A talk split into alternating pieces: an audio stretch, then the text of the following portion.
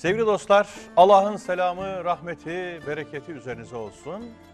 Efendim bir yeni ibret aldın mı programımızla hamdolsun huzurlarınızdayız.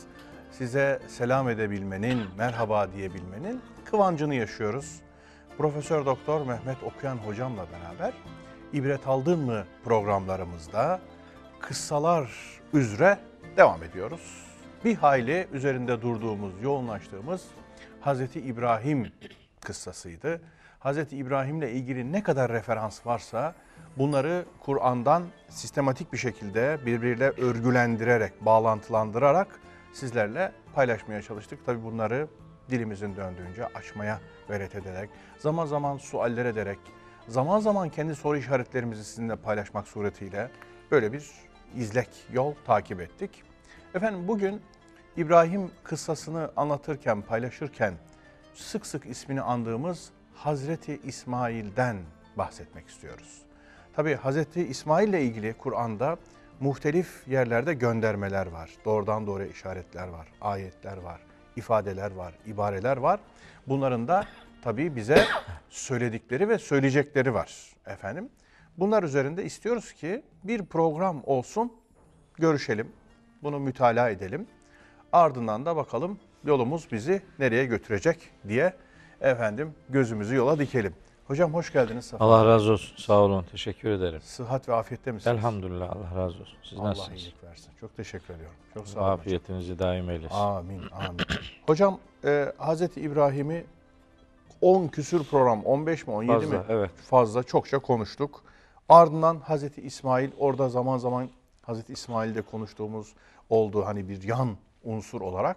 Ama bugün esas nokta olarak konuşmak istiyoruz.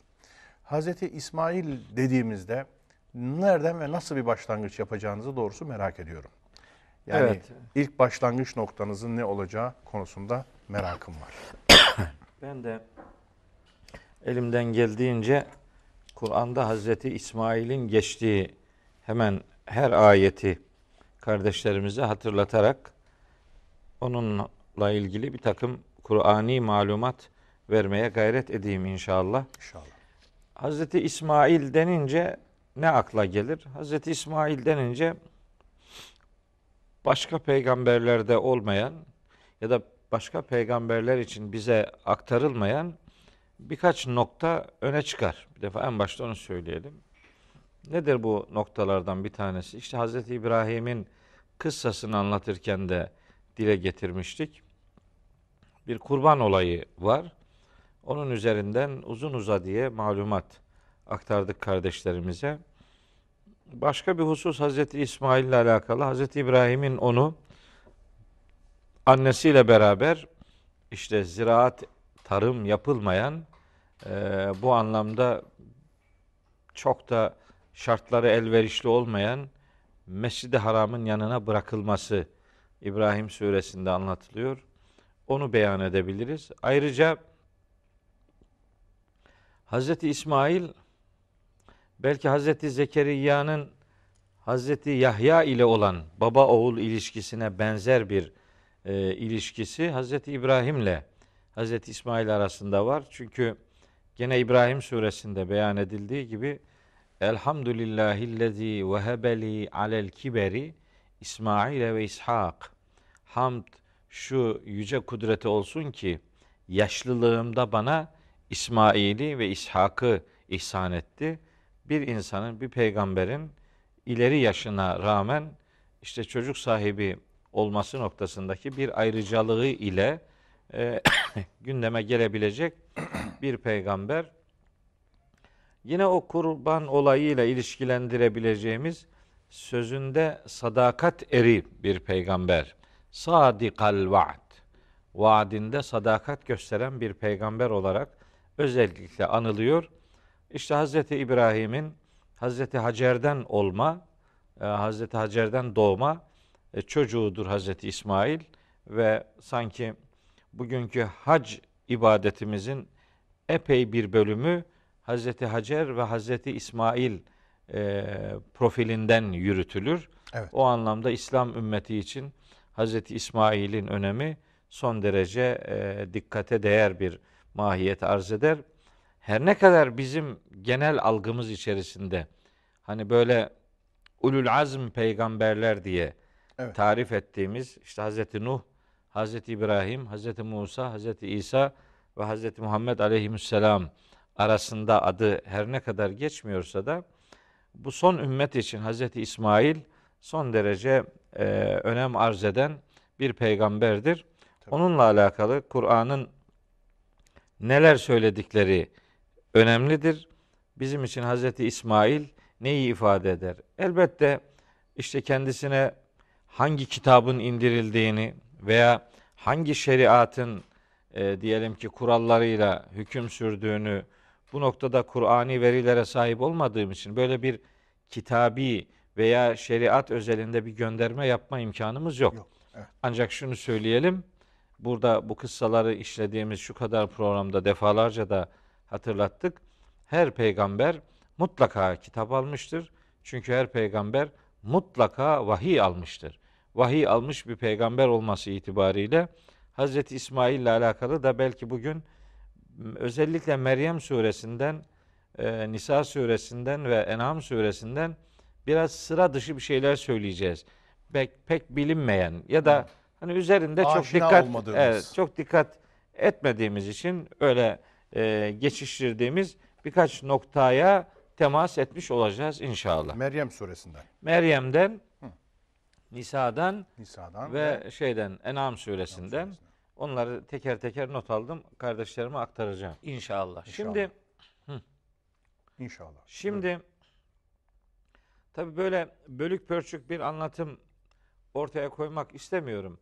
Bir anlamda bir kronolojik sıra vermek de istemiyorum. Çünkü biz Hazreti İsmail ile alakalı epey bilgiyi Hazreti İbrahim'i konuşurken verdik. Evet, paylaştık. Dolayısıyla e, biraz Hazreti İsmail'in adının yoğun geçtiği, gene babasıyla beraber ilişkisini bize öğreten ayetler bağlamında Bakara suresinde şöyle bir 4-5 ayet var. Hazreti İbrahim, Hazreti İsmail birlikteliğini bize öğreten. Önce o ayetlerde nelerin söylendiğini ifade etmek istiyorum. Sonra diğer ayetlere yavaş yavaş e, geçeyim diyorum. Şimdi Bakara suresinde Hazreti İsmail nasıl tanıtılıyor? Bakara suresi 125. ayette Yüce Allah Hazreti İbrahim'e beraberinde Hazreti İsmail'e de hitap ederek buyuruyor ki Estağfirullah ve ahidina ila İbrahim ve İsmail İbrahim'e de İsmail'e de şu ahdi vermiştik. Yani onlardan şu sözü almıştık. En tahhira beytiye. Benim beytimi, benim evimi, benim meka- makamımı e, temizleyin. Tahhira ikili tesniye kalıbı dediğimiz muhatabı iki şahıs olan bir kalıptır. En tahhira ikiniz temizleyin, tertemiz tutun. Beytiye benim evimi. Demek Hazreti İsmail beytin e, arı duru hale getirilmesinde görevlendirilmiş iki muhteşem peygamberden, baba oğul peygamberden bir tanesidir. O kendini bir anlamda tıpkı Hazreti Meryem'in Allah'a adanması gibi, mabede adanması gibi annesi tarafından, Hazreti Hanne tarafından mabede adanması gibi hatta Hazreti Zekeriya'nın Hazreti Yahya'yı Allah'a adaması gibi bir adanmışlık portresi olarak önümüzde durur ve Rabbimiz onu babasıyla beraber mabedi temiz tutma noktasında görevlendirir, görevlendirmiştir. Hem hani mesela mabetlerin, mescitlerin temiz tutulmasıyla alakalı bir şey konuşulduğu zaman mesela şu gün gündemimizde din hizmeti yapan kardeşlerimizin bir bölümü bazen işte biz e, temizlikçi miyiz? Biz işte bu ayak işlerini mi yapacağız falan gibi bir takım bence maksadını aşan cümleler söyleyenler oluyor.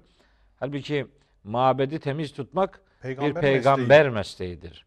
Yani dolayısıyla bunu hor ve hakir görmenin bir anlamı yok.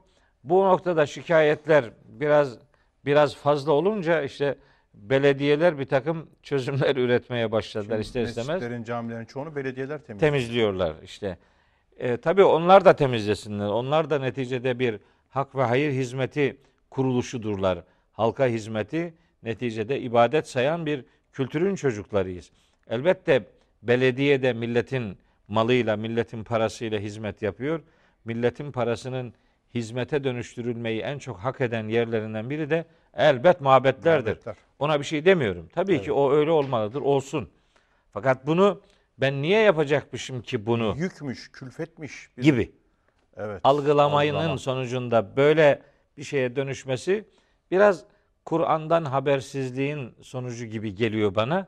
O itibarla Hz. İsmail ve Hz. İbrahim denilince önce böyle bir mabede adanmışlığın e, onlar için ayrıcı bir özellik olduğunu e, hatırlatarak Hz. İsmail üzerinden sözlerimi ifade etmek istiyorum. Hocam bu mabedi temiz tutma meselesi sadece e, bildiğimiz anlamda Kabe'nin ya da işte mabedin genel anlamda temizliği olarak mı düşünülebilir yoksa başka boyutları da var mıdır diye aklıma geçiyor. Yani mabedi temiz tutmak, onun ötesinde çağrışımları, onun ötesinde bize söyleyecekleri neler olabilir diye zihnim şu anda e, bir faaliyet yani artık içinde ama aklımıza bir takım şeyleri getirebiliriz. Yani mabetlerin helal paralarla yapımından Hmm. tutun da mabetlerin içerisinde şirk unsurları taşımayacak Hmm. bir duyarlılığa varıncaya kadar hem maddi temizliği Hem hem, mana temizliği. temizliğini devreye sokabilecek çünkü Hz. İbrahim tevhid babasıdır. babası, tevhidin babası, tevhidin timsali. Hazreti İsmail de onun oğlu hakeza. Yani e, mabetlerden şirki uzak tutun. Denebilir. Efendim, levsiyatı uzak tutun, günahı uzak tutun. Harici, e, maksat dışı şeyleri, e, ibadete taalluk etmeyen şeyleri uzak tutun. Yani orası sadece rıza en lillah olsun. Sadece Allah'a ibadet edilen yer olsun. Ve bu maksada yöneltin gibi. Yoksa Olabilir, hiç manevi bir durum yok. Sadece zihnimi kifayet etmiyor ondan. yani fizi, fiziki temizlikle başlar da Evet. bundan ibaret Olmamalı. tutmak durumunda değiliz. Ama Evet. fiziki temizliği de görmezlikten gelmemek Gelemeyiz. durumundayız. Amenna, Çünkü amenna. kelime doğrudan öyle bir mana Tabii. veriyor. Ee, benzer bir emir Hz. İbrahim'e yönelik Hac suresi 26. ayette de var. Evet. İzbevve'na li İbrahim'e mekanel beyti en la tüşrik bi şeyen Hmm. dediğimiz e, nokta. Noktaya geldi. Evet, ortak Allah'a hiçbir şeyi ortak koşmama noktasında o mekanı, beytin mekanını İbrahim'e biz bellettik, gösterdik. Böylece ve tahir beytiye işte benim beytimi tertemiz tut diye özel Hazreti İbrahim'e yönelik bir emirdi. Şimdi zihnimde oturdu bak. Evet. Bu önemli. Evet, teşekkür ediyorum. Evet, Hac 26. ayet Çünkü en büyük pislik şirk. tevhide bulaşan pisliktir. imana bulaşan pisliktir. Ve bunun da ilk evvela mabetlerde ortadan kaldırılması lazım. Çünkü mabede bir bulaşırsa o mabedin bir parçası zannedilebilir. Ve Evet, topluma da oradan yayılır. Evet evet ibadetin parçası gibi İbadetin algılanır. parçası gibi algılanır, sureti haktan gözükür ve toplum onu farkına varmadan şapla şeker karışık olduğu için benimser. Evet doğru. İşte Taharet. yani o e, baktığınız taraf işte Kur'an'dan da aslında bir çeşit referansı olan bir taraftır. İşte Hazreti İbrahim ve Hazreti İsmail böyle tevhidin e, abide şahsiyetleri olarak e, tanıtılır ve bir adanmışlık portresi olarak önümüzde dururlar. Ben zaten öteden beri söylüyorum Yusuf Bey. Allahu Teala peygamberlerine nezir veya nüzur veya münzirin Münzirin. münzir kelimelerini de kullanarak hitap eder.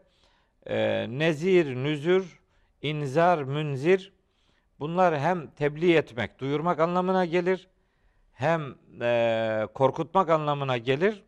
Hem uyarmak anlamına gelir. Hem de kendini görevine adamak, Adamak. anlamına gelir. E, oradan hareketle peygamberliğin bir adanmışlık kurumu olduğunu rahatlıkla söyleyebiliriz. İşte bu adanmışlıkta kendini inancına adamak ve belki mabedine adamak hatta belki de hayatın her alanını mabede dönüştürebilecek bir duyarlılığa meseleyi dönüştürmek gibi bir boyutunun olduğunu da söyleyebiliriz.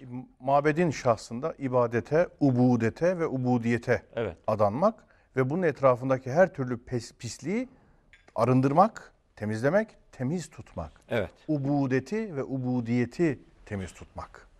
Yani mabud, mabetin e, şahsı maneviyesinde gözüken şey ibadet, ubudiyet ve ubudettir. Hani o meşhur Evet. üçlemeyi kullanırsak.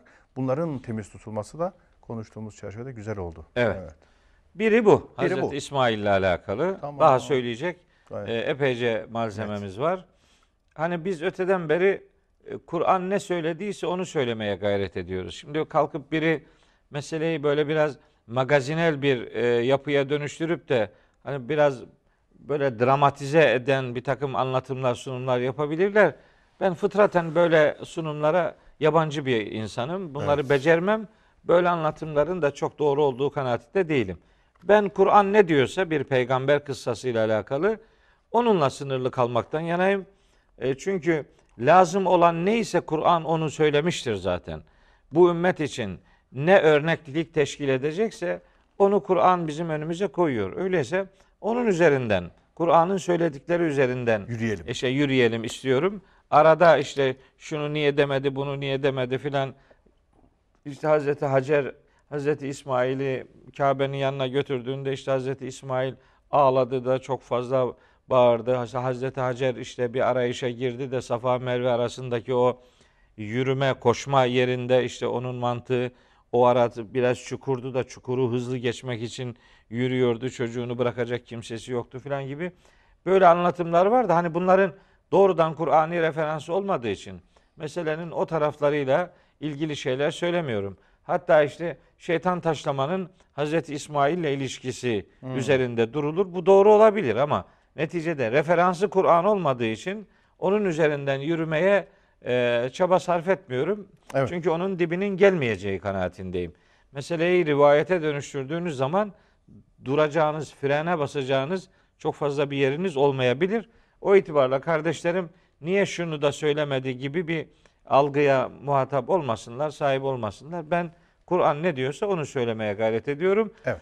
Bundan sonra söylenenlerin hiçbiri doğru değildir demiyorum. Bu bir üslup meselesi. Yani başkası başka türlü anlatıyorsa kardeşlerimiz onları da tabii ki dinleyebilir, takip edebilirler. Ben Kur'an'ın söylediğini ifade ediyorum. Evet. İkincisi, Birincisi mabedin temizliği. evet, mabede adanmışlık. Mabede adanmışlık dedik Evet. aynı zamanda. Her evet. türlü maddi manevi kirlerden arınmış olma anlamında bir duyarlılık üzerine Eyvallah. durduk. İkincisi yine Bakara suresi bu defa 127. ayette. Yine Hazreti İsmail ile beraber babası Hazreti İbrahim'e hitap ederek Yüce Allah buyuruyor ki ve yerfa'u İbrahimul kavaide minel beyti ve İsmailu. Hani İbrahim beytin o mabedin işte temellerini yükseltiyordu ve İsmail de. Demek ki Hazreti İbrahim'le beraber Hazreti İsmail önce tabi fiziksel anlamda bir binanın temellerinin yükseltilmesi, hani bir mabedin mabet olduğunun sembolik olarak ortaya çıkartılması anlamında e, bir e, yani bir bedensel faaliyeti ortaya koyar, bir fedakarlığı ortaya koyar. Yani Allahu Teala'nın yerini bildirmesiyle Hazreti İsmail ve Hazreti İbrahim beraber Kabe'nin temellerini yükselten iki sembol isim olarak tanıtılıyor.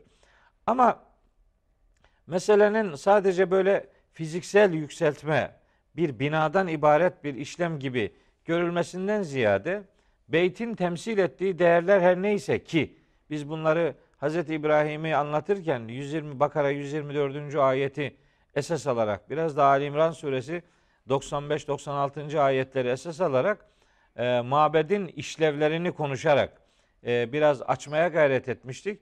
Burada yükseltilen şeyin sadece temeller değil de Beytin temsil ettiği değerler. değerlerin evet, yükseltilmesi. değerlerin sembol haline alması ve insanların bir binadan mütevellit e, bir algıya sıkıştırılmaması lazım gelen e, bir misyon insanı olduklarını ortaya koyan bir mana derinliği olduğu kanaatindeyim. Hz. İsmail ile alakalı ikinci söyleyeceğim hususiyet budur ve gene bu 127. ayette hem Hz. İbrahim'in ve hem Hz. İsmail'in ortak dualarının bir bir tanesi var. Orada derler ki her ikisi birden. Rabbena tekabbel minna. Ya Rabbi bizden yaptığımız bu faaliyetleri kabul buyur. Bu şu demektir. Her bir işi yaparken yanında Allah'ı hazır hissetmek ve her işine Allah'ı şahit tutarak, onun yardımını isteyerek ve hayatı onun merkezdeliğini e, esas alan bir duruşla yaşama e, örnekliğini ortaya koymuş. Duasız adım atmayan her faaliyetinin peşinde dua yapan insanlar olarak tanıtıyoruz. Hazreti İbrahim'i ve Hazreti İsmail'i. Önce dua ederek değil, önce fedakarlık yaparak sonra dua ortaya koyarak bir e, örneklik bize sunuluyor. Tıpkı Fatiha'da olduğu gibi. Hani İyyâke na'budu. Budu ve İyyâke nestaîn. Önce biz ya Rabbi sadece sana kulluk ederiz. Yani önce fedakarlık yaparız. Sonra Ve İyyâke nestaîn. Sonra senden yardım isteriz. İşte bu da öyle. Bakın mabedin temizlenmesinden inşasına varıncaya kadar bir takım meseleler ortaya konuluyor. Sonra Rabbena tekabbel minna. Ya Rabbi biz elimizden geleni yaptık. Şimdi senin kabul buyurmanı niyaz ediyoruz diye. Hatta biz dua ederken ellerimizi kaldırmamızın maksadını da böyle anlattık. Böyle anlatıyoruz. Diyoruz ki ya Rabbi bu eller elinden geleni yaptı. Şimdi bu ellerin sahibi olarak senden yardım niyaz ediyoruz. Fedakarlığını yapmamış bir eli havaya kaldırmanın çok bir anlamı yoktur. çalışmamış, işlememiş bir eli havaya Kaldırmanın yani çok fazla bir sonucu yok. Ümmet habire dua yapıyor tabii. ama öyle sonuç değişmiyor. Niye? Ellerimiz elinden geleni yaptı. Ne güzel söylediniz. Çok güzel. Eller Elinden elinden geleni yapacak yaptı. ki Bu elin sahibi de onlara onlara bakacak yüzümüz olsun. Bakacağımız elimiz olsun. Fedakarlık yapmamış ellerle habire elleri havaya kaldırıyoruz. Veyahut da işte bu biraz daha başka bir mahiyet arz ediyor. Sanki hiçbir şey olmamış gibi. Sanki çok önemli bir takım şeyler yapılmış gibi. Her şey bitmiş gibi.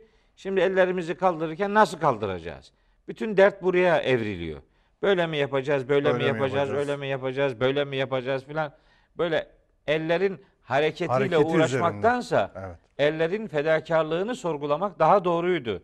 Sen bunlarla uğraşıp dururken elin Tabii. kafiri senin kollarını kesmenin planlarını yapıyor yani. O halde Kur'an'ı doğru okumak durumundayız. Bunun peygamber hayatından, her peygamberin hayatından bizimkine nakledebileceğimiz bir örneklik arayacağız.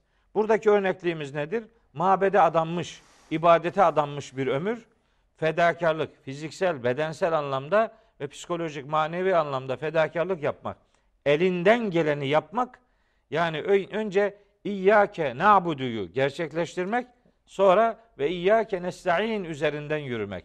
Çok önemli bir incelik hocam. Yani ümmette ve İslam aleminde e, o ataleti kırmak açısından eylemin duadan önce geldiği, fiili duanın Önce kavli gel- duadan önce geldiğini Kesinlikle. işaret etmesi açısından çok önemli bir nokta bu. Çok önemli. Yani Fatiha'daki sır, incelik de çok önemli. İyyâke na'budu önce ibadet, evet. ardından istihane, yardım dileme. Aynen öyle. Yani ön, biz tam tersine o işte o sıralamayı bozmuşuz Fatiha'da. Tabii. Ya İyyâke nestaîn, e, İyyâke na'budu gibi diyoruz. oluyor. Öyle Hem de diyoruz. sadece öyle de değil Yusuf Bey. İyyâke nestaînle başlıyor. İyyâke na'buduya sıra gelmiyor. Habire dua yapıyor. Sürekli dua ediyor, ediyor. Fiili dua yapmıyor. Halbuki Fatır suresinde bununla alakalı başka bir yani gene aynı manayı veren başka bir e, hakikat hat- hatırlatılır bize. Orada buyurur ki Rabbimiz surenin 10. ayetinde Fatır suresi Evet. İleyhi yas'adul kelimut tayyibu. Hani ayetin tamamını okuyayım. Men kâne yuridul izzete. Kim bir onur, izzet, şeref, itibar, haysiyet arıyorsa felillahil izzetu cemi'a. Bilsin ki izzet, şeref, onur, haysiyet, itibar sadece ve tümüyle Allah'ın kontrolündedir. İleyhi Allah'a yas'adul kelimut tayyibu. En temiz kelimeler Allah'a yükselirler ama vel amelu salihu yarfa'uhu. Onları Allah'a yükselten şey ise salih amellerdir. Çok güzel. Salih ameliniz yoksa kelimeler filan yükselmez. Atmosferin bir tabakasında buharlaşır gider bunlar yani. Çok güzel. Eski bir hoca efendiden öyle bir nakil yapılır. Demiş ki ümmetin şu andaki duaları göğü delmiyor. Hı. Sizin dediğiniz. Aynen öyle. Göğü delen dualar. lazım. Yani bu peygamberlerin hayatında hep bunu görüyoruz. Kur'ani öğreti bunun üzerinden gidiyor. Ama ne hikmettir bilinmez. Yani bunca hani devasa bilgi kaynağı olan Kur'an-ı Kerim adeta her cümlesinde medeniyetler vaat eden bir prensipler bütünü bizim kılımızı dahi kıpırdatmaya vesile olmuyor yani. Böyle durduğu gibi duruyor. Öyle gidiyor yani. Böyle geldi varsın böyle gitsine. Dönüşüyor. dönüşüyor. Halbuki Dönüşüyor. işte biz kıssaları hayatımıza okuyalım istiyoruz. Hazreti İsmail ile alakalı işte pratikler var. Sadece Hazreti İsmail ile alakalı değil. İşte başka peygamberlerle alakalı da var. Bu son ümmetle alakalı da var. Yani bir izzet tarifi yapılır, bir onur, şeref, haysiyet tarifi yapılır. Başkalarında böyle bir arayış içerisine girenlerin perişan olacağı Nisa suresinde haber verilir. İzzet, onur arıyorsanız bunu sadece Allah'ın katında bileceksiniz.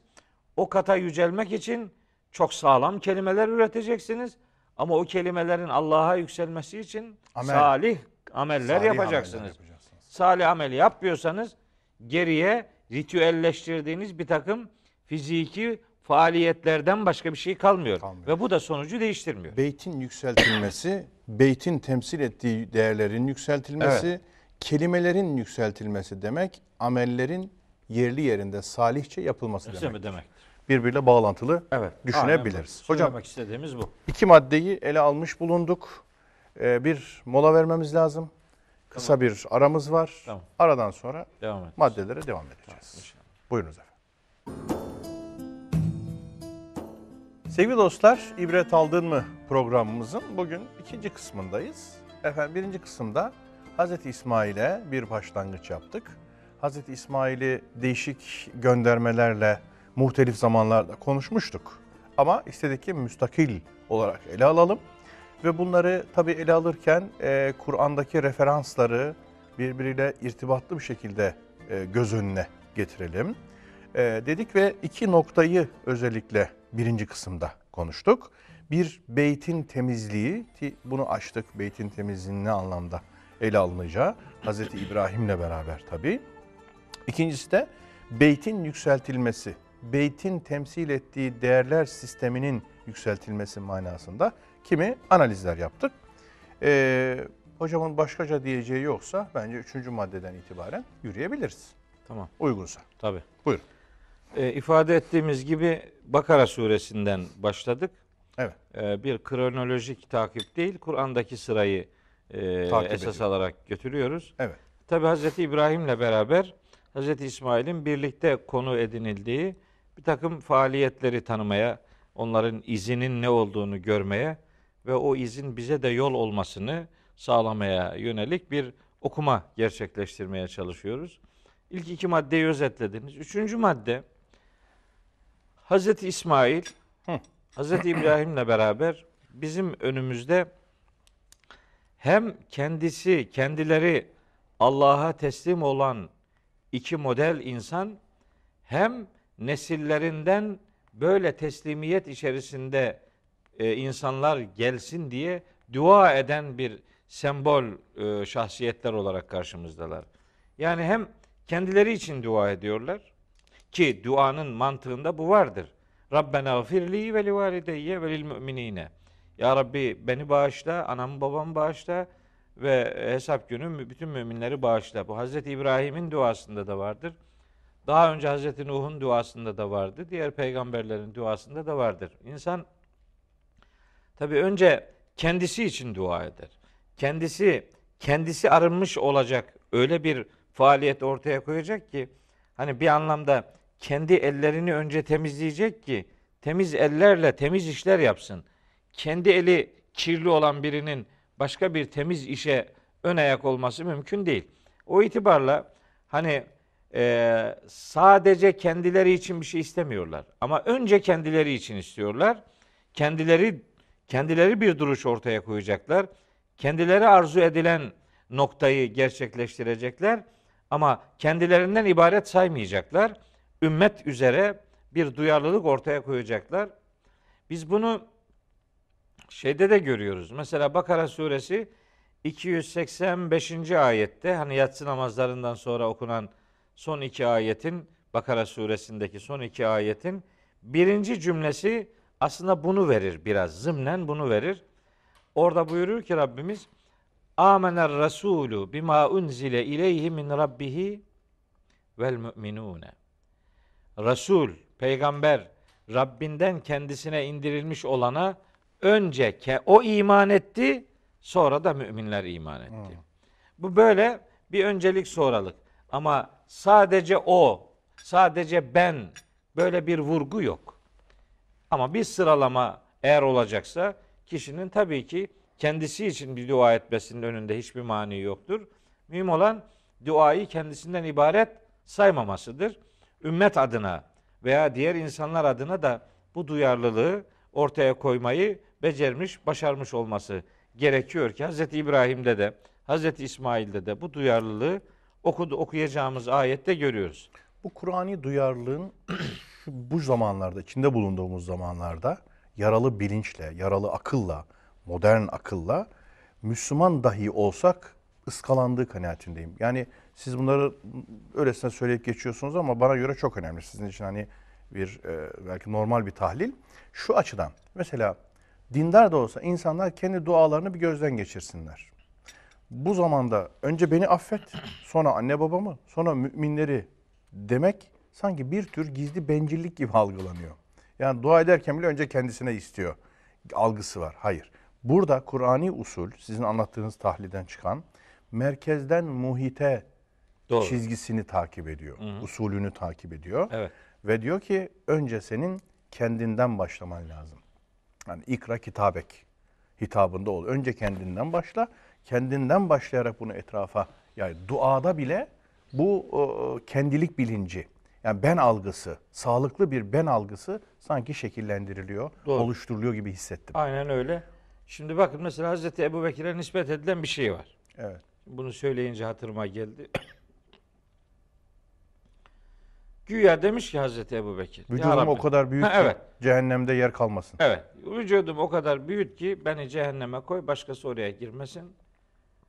Ben bunu öyle demiş olacağına hiç ihtimal vermiyorum. Çünkü Kur'an'ın cehennem tariflerine bir bakıldığı zaman öyle kendisini başkaları adına feda etmek. Evet, fedakarlık anlamında insan ekonomik ilişkilerinde, sosyal ilişkilerinde kardeşini kendisine tercih eder. Biz buna neticede İsar deriz. İsar hasleti. Evet Tabii. o onun üzerinde onun şeyinde Sahabe ahlakıdır ahlakıdır tabi. Ensar'ın muhacire karşı gösterdiği hani tarihe altın harflerle kaydedilecek bir duyarlılıktır. Amenna. Başka hadis-i şerifler var.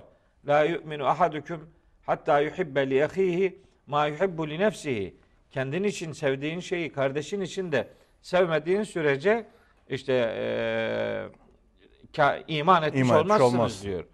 Elbette bunlar var ama bunlar sosyal hayatla alakalı. Hayatı beraber yürüteceğimiz zaman hani bencil bir duruş ortaya koymamalısınız.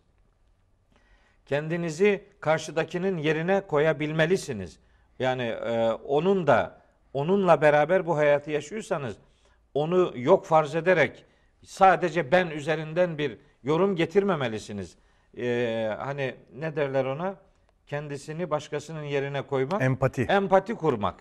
Empati yapmak hani batı kaynaklı bir terim olsa da Diğer aslında bunun on- onu biz karşılıyoruz. Diğer gam, Gam. ve diğer kam diyoruz. İki tane. Başkasının gamıyla gamlanmak, başkasının kamıyla kamlanmak neşesiyle. Evet. İkisi de var. Evet yani Bizde insan karşılığı var. sosyal bir varlıktır. Tabii ki etrafındakilerle neticede o anlamda sağlam ilişkiler içerisine girecektir. Kur'an'ın emri bil maruf nehyanil münker kavramları vardır. Kur'an'ın Karda Hasan diye koca bir kurumu vardır. Kurumu var tabii. Yani Kur'an'a göre her koyun kendi bacağından asılmıyor. Ya yok öyle bir şey. Evet. Sosyal bir varlıksınız. Başkalarından da sorumlusunuz. Başkaları da sizden sorumludur. Ama mesele bağışlanmaya yani ilahi iradenin sizi bağışlaması talebine geldiği zaman siz önce kendinizden başlamak zorundasınız. Bağışlanma artı arınma. Evet. Yani o bağışlanma talebi insana bir vazife yüklüyor. Bağışlanma talebinin altında kuru kuruya olmaz dedik ya işte hani yani bir amel, salih amel ortaya koymadan bağışlanma talebinin olmayacağını az önce birinci bölümde tahlilini yaptık. Evet. O mantıktan hareket edersek ben beni bağışla derken aynı zamanda bir o, ameli salih duruşu, tavrı ortaya koyacağınızı taahhüt ediyorsunuz. Yani bir duruş tayini yapıyorsunuz. Tabii. Bu çok önemli. Bir de kendine yardım etmeyen başkasına yardım edemez. Tabii. Kendine yardımın ilk şartı da önce kendin için arınma çabasına girişmektir. Doğru. Yani Rabbena firli Evet. mantığı. Ve la tahaddun ala ta'amil miskin ayetleri vardır şeyde. E İşte hem Fecir suresinde var, Me'ariç suresinde var. işte e, Maun suresinde var filan. Bir birbirlerini fakirlerin, yoksulların doyurulmasına teşvik etmezler manasına geliyor veya teşvik etmez manasına geliyor. Müfessirlerimizin önemli bir bölümü derler ki biri bir başkasını bir hayra teşvik etmemekle eğer suçlanıyorsa aslında ona önce şu söyleniyor. O adam kendini hayra teşvik etmediği için başkasını da hayra teşvik etmez. çok güzel. Kınanan nokta kendinden başlamamasıdır. Başlamaması. Başkası yani burada ben merkezci bir e, mantık söz konusu değil. Değil. Bu sadece benden başlayarak ki bu fedakarlıkta da benden başlamaktır. İşte bak biz bu bir fedakarlığı çarpıtmışız. Bazen insanlar o kendi benindeki yapması gereken vazifeden kaçmak için mesela ümmeti anne babasını falan kullanabiliyor. Orada gizli bir çukur var hocam. Eskiler ne derler? Şey hatar derler değil mi? Böyle gizli çukurlar var evet. orada. Varta derler. Şimdi o bir adam ümmet için yana yakıla yıkıla dua ediyor. Çok duyar. Allah'ım bu ümmeti kurtar, bu ümmetin başındaki belaları al, musibetleri al. Baştan sonra sosyal dua, ümmet duası. Kendisi yok. Yok. İşte bu aslında Kendinden kaçışın bir şeyi olabilir yani rafine. öbürü. Evet. Öbürü. Öbürü, diğeri. peygamber ahlakında kendini merkeze alan. Bu sadece kurtulmada kendini merkeze almak değil. Fedakarlıkta kendini merkeze almaktır. Benden başlayan bir fedakarlık. Beni dışlayan bir fedakarlık. Kendisi fedakarlık yapmayıp başkalarından kahramanlık beslemeye, beklemeye benzer. Evet. Böyle bir yanlış algıya buradan kapı aralanmasın. Eyvallah. Peygamberler eee Rabbena sadece kendilerini düşünen insanlar değiller. Birazdan bir ayet daha okuyacağız. Orada göreceğiz yani. Kendisinden ibaret değil. Başkalarını düşünüyor. Hazreti Nuh'un duası. Nuh suresinin son ayeti.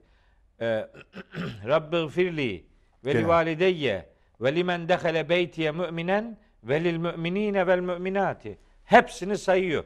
Bu saymada bir öncelik, bir sonralık, bir sıralama ortaya koymak durumunda değiliz. Hepsi bir anda, hepsini bir anda istiyor olabilir. Burada mühim olan kendini hem yardımın efendim adresi olma noktasında merkezde görmek istiyor, hem fedakarlığın merkezinde Merkezde kendini görmek görüyor. istiyor. Yani Allah'a teslim olanlar eyle bizi diyor. Rabbena ve cealna müslimeyni leke. Ya Rabbi bizi sadece sana teslim olan iki kişi eyle. İki baba oğul dua ediyorlar. Hadi biz burada şunu da öğreniriz. Bir baba ve bir oğul Allah'tan bir şey isteyeceklerse ne istemelidirler? İşte Allah'a teslimiyeti istemelidirler. Yani Allah'tan ev, araba, arsa, dükkan, mal, mülk, makam, mevki böyle değil. Allah'a teslim olmuş iki fert olmayı Allah'tan isteme ahlakını da öğretir. Ama bu bir anlamda fedakarlıkları da beraberinde getireceği için fedakarlıkları kendilerinden başlatan, fedakarlıklarla kendi hayatlarını özdeşleştiren bir duyarlılık ortaya koyuyorlar.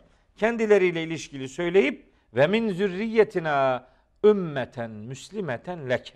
Ya Rabbi sadece bizi değil, bizim evet zürriyetimizden de sadece sana teslim olan bir nesil, bir ümmet, bir topluluk ihsan eyle diye sadece kendisinden ibaret saymayıp ümmeti kucaklayan herkesi hakkın ve hakikatin muhatabı olduğu noktasında bilgilendiren, bilinçlendiren bir dua ile yüz yüzeyiz. Bu bağışlanma e, Allah'ın mağfiretine muhatap kılınmaktan ibaret değil. Fedakarlıkla ilişkisini ortaya koymaya çalışıyorum. Çünkü devam eden ayette diyorlar ki Hz. İbrahim ve Hz. İsmail aleyhisselam ve erina menasikena ya Rabbi bizim fedakarlıklarımızı bu fe, menasik işte dini pratikler, ritüeller demektir. Daha çok kurban üzerinden yürütülür ama Haccın da menasikinden Siki vardır, bahsediyor. kurbanın da vardır. Tabii. Bu iki ibadet üzerinden daha çok yürütülür ama aslında mensek menasik neticede bedensel anlamda fedakarlık gerektiren her bir ibadeti kapsayan böyle şemsiye bir kavramdır. Şimdi- Bedensel anlamda her türlü evet, evet. ibadeti. Hac ve kurban bedensel, ve Bedensel. ekonomik içerikli iki ibadettir ama Menasik bunları karşılıyor. Evet. Bunların çatısı gibi. Tabi. Kul inne salati ve nusuki diye bir ayet var. A- Araf suresi, Hmm. Eyvallah. şey, En'am suresi 159 veya 160'ta. Orada da de ki benim salatım yani duruşum e, ve Kul inne salati ve nusuki benim bütün dini pratiklerim. Orada nusuki bütün dini pratikler manasına geliyor ve mahyaya ve memati hayatım ve ölümüm lillahi rabbil alemin. Alemlerin Rabbi için. Rabbi içindir. En'am suresi 162. ayetti. Şimdi bakın sadece beni ya Rabbi sadece beni bağışla ile alakalı değil bu. Fedakarlıkların da ben üzerinden başlamasını duasına konu edinen bir duyarlılıkla yüz yüzeyiz. Ben merkezli ve bencil bir bakış değil, fedakarlığın merkezine beni yerleştiren. Ben yoksam kimse yoktur Sağlıklı bir ben bilinci. e, sağlıklı bir ben bilinci yani her fedakarlığın her yerinde ille de ben olmalıyım diyebilen bir aksiyon adamı, bir e, bir faaliyet adamı e, sembollüğüyle bize sesleniyor. Allah'a teslim olma. Hayatını kime adayacağın noktasında da bir öğreti içerir bu. Yani kime teslim olacak? Teslimiyet eğer Allah'a ise bunun bir anlamı vardır. Başka adreslere teslim olan, olmak bir zillet ve meskenetten başka bir şey değildir. O itibarla Hz. İbrahim'e Cenab-ı Hak yine bu surenin ilerleyen ayetlerinde hitaben emir buyurmuştu ki Estağfirullah e, 131. ayeti olsa gerek. İzgâle lehu rabbuhu eslim. Hani Rabbi ona İslam ol. Yani teslim ol. Selamet üzere ol. Yani kendini kendini birine terk et. Emrini verince kâle eslemtü li rabbil alemin. Ben alemlerin Rabbine teslim oldum. Duyarlılığını ortaya koymuştu. İşte öyle bir babanın oğluyla beraber Allah'a yönelik istekleri mabede adanmış bir ömür, mabedin değerlerini yükseltmeye çalışan bir fedakarlık, dua ile kavrulmuş, karılmış bir ömür ve nihayet Allah'a teslimiyetle taçlandırılmış, teslimiyeti sadece bağışlanma noktasında değil, fedakarlık noktasında da hayatının merkezine almış bir duyarlılık sembolü olarak Hz. İbrahim'i ve beraberinde Hz. İsmail'i görmek durumundayız. Bu Üç, üçüncü madde bu. evet, üçüncü madde olarak bunu söylemek Söyle, istedim. mümkün. Merak ediyorum dört ne? 12 madde mi sıralayacağız hocam? Evet inşallah. İnşallah. Hadi İnşallah öyle belirledim. Hadi bakalım. Ya öyle belirledim değil. Ayetlerde bunlar geçiyor. Bunlar yani. çıktı. Evet. Şimdi e, dördüncü yani dördüncüye geçmeden üçü de o ayeti tamamlayayım. Hani yarıda bırakmayalım. Kalmasın. Peki. Erina menasikena ya Rabbi bizim bütün dini pratiklerimizi bize göster. Bu fedakarlığa talip olmaktır yani. Bize göster ben bunları seyredeyim demek değil. Bize göster biz onları yapacağız anlamında bir teslimiyeti, bir adanmışlığı ortaya koyar. Ve tub aleyna. Bu çok önemli. İsma, e, Yusuf Bey yani tüb aleyna ya Rabbi bi- bizim tevbemizi kabul et diye tercüme ediliyor Tercüme bu. ediliyor, evet. Şimdi tabi tevbe kavramına böyle önceden işlenmiş günahlardan duyulan bir özür ihtiyacı olarak bakılır. Bakalım. Oysa tevbe neticede bundan ibaret değildir. Elbet bu unsur var içinde ama günahlardan dolayı bir özür beyanında bulunmanın bizim literatürümüzdeki karşılığı istiğfardır. Tevbe değildir. İstiğfar gafara kökünden gelmiş bir kavramdır. Gafara bağışlamak demektir. İsti- İstiğfara kalıbı bağışlanmayı talep etmek demektir.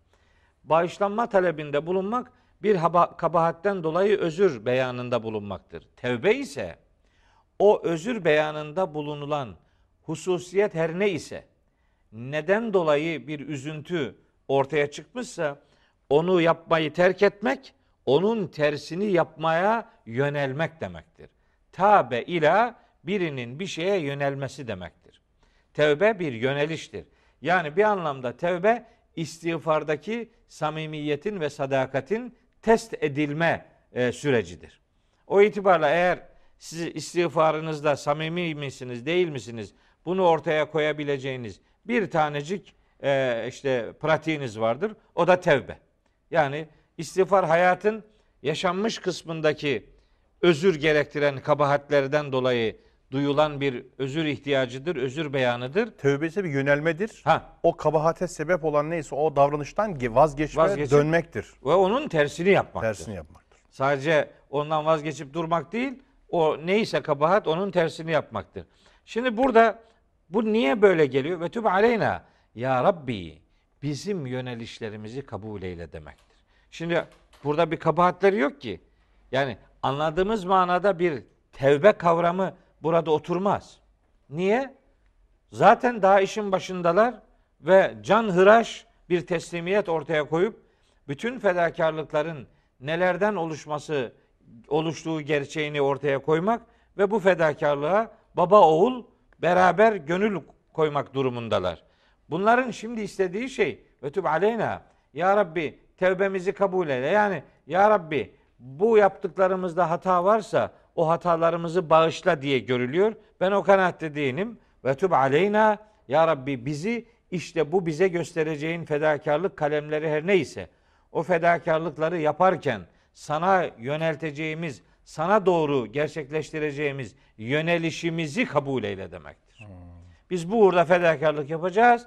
Fedakarlığımızı kabul eyle. İnneke entet tevvabur rahim. Çünkü ya Rabbi sensin. Evet sadece sensin tevbeleri, yönelişleri kabul eden ve sadece sensin merhameti her şeyi kuşatmış olan.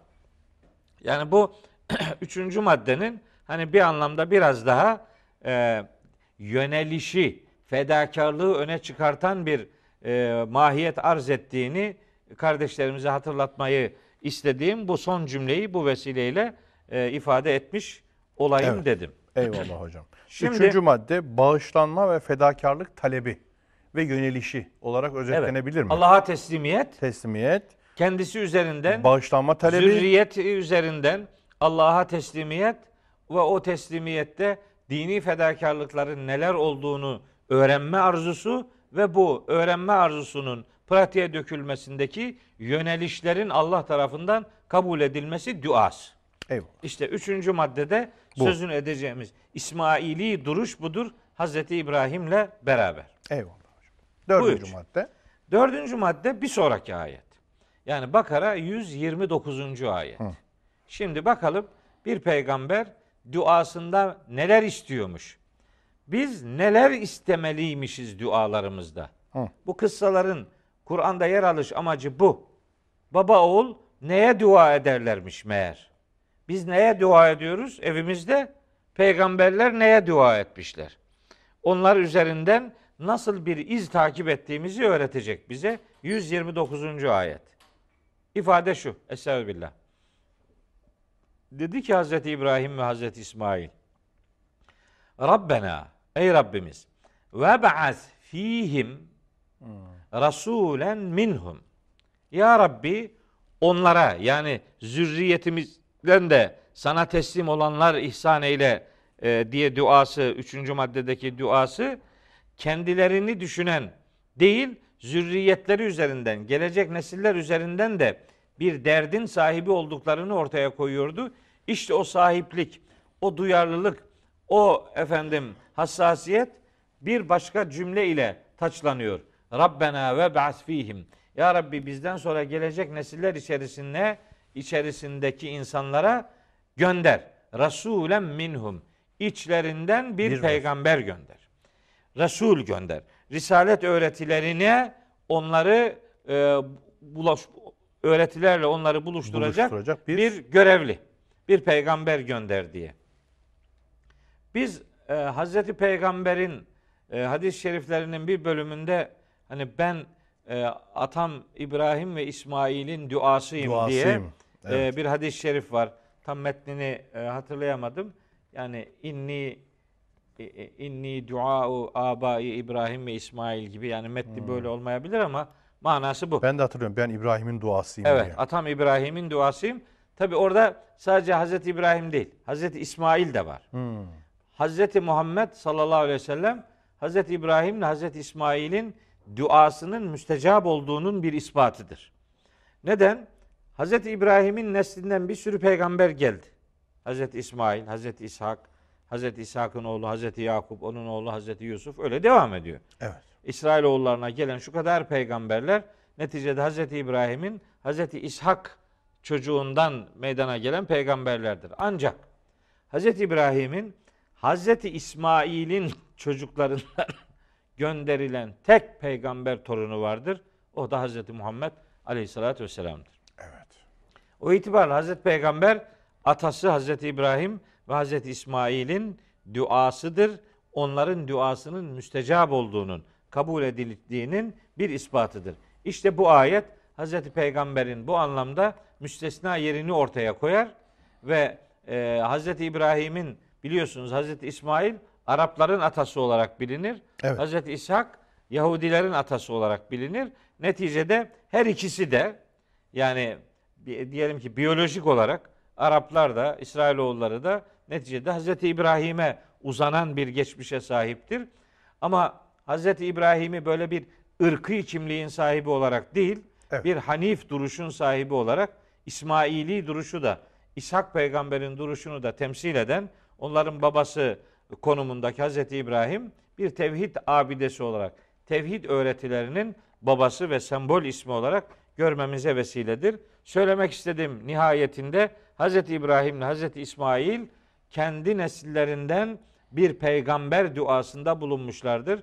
Onların duasında bulundukları peygamber peygamberimiz sallallahu aleyhi ve sellem'dir. Bu ayet onların duasının kabul edilmişliğinin bir ispatıdır. Biz onu öyle algılamak durumundayız. Hocam eğer 4 bittiyse Evet, dört heh, bu.